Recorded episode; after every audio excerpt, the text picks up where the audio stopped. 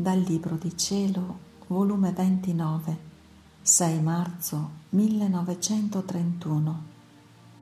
Come solo Gesù è stato l'autore del suo stato di sofferenze e perché l'hanno costretto ha permesso una sosta. Come in Dio è riposo assoluto, fuori di Dio lavoro. Continuo a vivere tra le amarezze del mio stato presente il pensiero che il benedetto Gesù sta facendo piovere flagelli e che i popoli rimangono nudi e digiuni mi tortura, e il pensare che il mio amato e sommo bene Gesù è rimasto solo nel suo patire ed io non sono più insieme con lui nelle pene.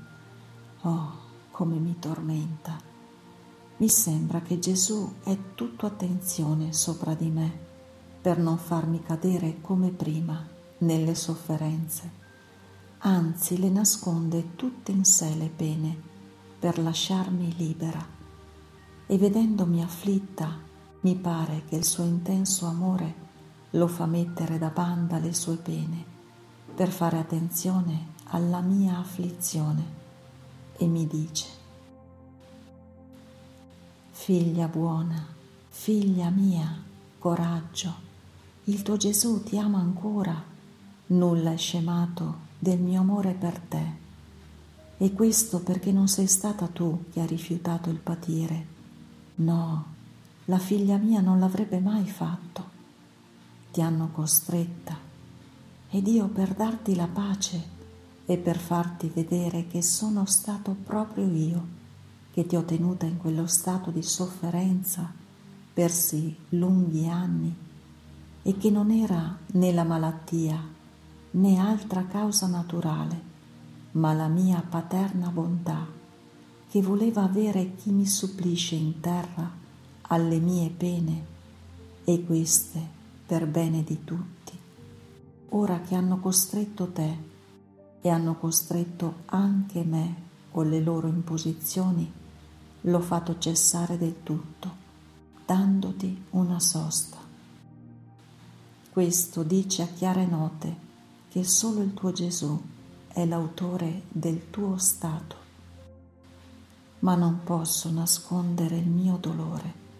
È tanto grande che posso dire che in tutta la storia del mondo non ho ricevuto mai un simile dolore dalle creature. Il mio cuore è talmente addolorato e squarciato da questo dolore che sono costretto a nasconderti lo squarcio profondo per non amareggiarti di più. E poi nel vedere l'indifferenza di alcuni, e tu lo sai chi sono, come se nulla mi avessero fatto, accresce il mio dolore e costringono la mia giustizia a continuare a piovere flagelli, e continuerò a piovere, figlia mia, i castighi. Te lo dicevo prima, che se giungesse un solo mese a tenerti sospesa dal tuo stato di sofferenze, sentiranno e vedranno quanti castighi pioveranno sulla faccia della terra. E mentre la mia giustizia farà il suo corso, ci occuperemo insieme della mia divina volontà, io a fartela conoscere e tu a ricevere il bene delle sue conoscenze, perché ogni conoscenza porta la crescenza della vita della mia volontà in te, e ad ogni tuo atto fatto nella nuova conoscenza il mio fiat prende più terreno nell'anima tua e vi stende maggiormente il suo regno, molto più che le creature non hanno potere di entrare nella mia divina volontà per disturbarci e dettarci la legge.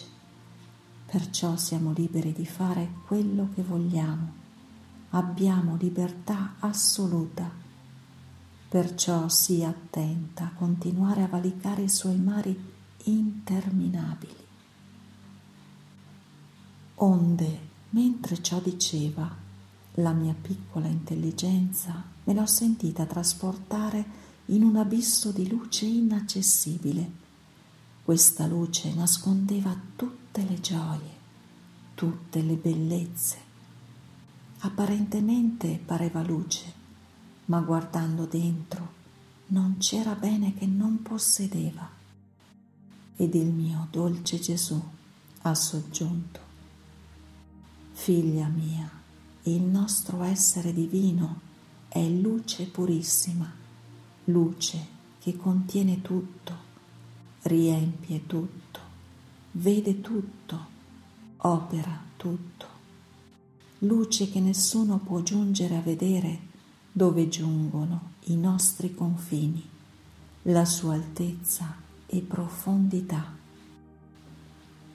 La creatura si smarrisce nella nostra luce, perché non trova il suo lido, il suo porto per uscirne fuori. E se la creatura prende di questa nostra luce, sono goccioline appena che le servono per riempirsi tutta di luce fino a traboccarne fuori. Ma la nostra luce non diminuisce perché la creatura ha preso del nostro, ma viene rimpiazzata all'istante dalla virtù risorgitiva della nostra luce, sicché il nostro essere supremo è sempre a un livello in perfetto equilibrio.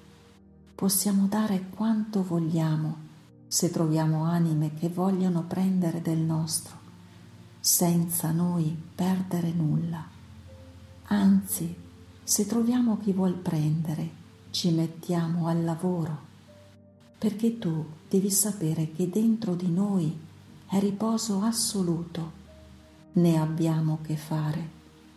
Non c'è né da togliere né da mettere, la nostra felicità è piena e completa, le nostre gioie sono sempre nuove, la nostra unica volontà, come agente in noi, ci dà il perfetto riposo delle beatitudini del nostro essere divino, che non ha principio e né avrà fine.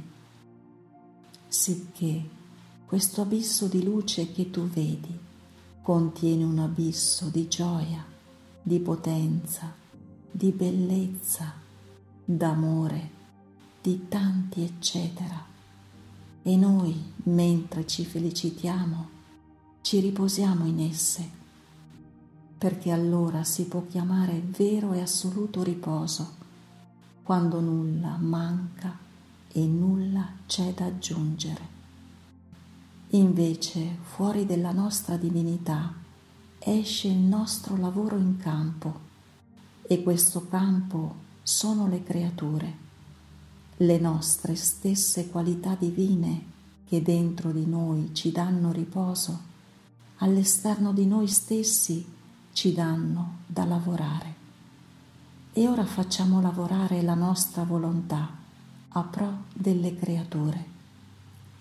Quel fiat divino che uscimmo in campo nella creazione, da cui uscirono tutte le cose, non cessa mai dal suo lavoro. Incessantemente lavora, lavora per conservare tutto, lavora che vuol essere conosciuto, che vuol regnare. Lavora nell'uscire altre anime alla luce del mondo e vi forma i suoi disegni mirabili per svolgere il suo lavoro e per avere occasione di lavorare sempre. Lavora nel ritirare le anime nel seno dell'eternità. La nostra volontà divina la possiamo chiamare la faccendiera, che non risparmia mai il suo lavoro e anche a pro di chi non la riconosce. Lavora il nostro amore, lavora la nostra misericordia, la nostra potenza ed anche la nostra giustizia lavora a pro delle creature, altrimenti il nostro essere supremo non sarebbe un essere equilibrato e perfetto, ma difetterebbe di debolezze se la nostra giustizia si mettesse da parte, accantonandola quando c'è tutta la ragione di fare il suo corso punitrice.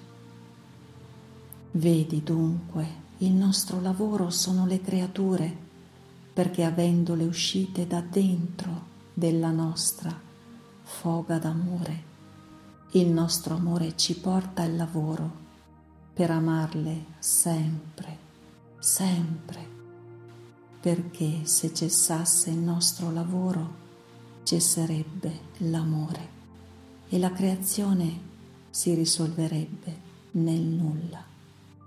Fiat.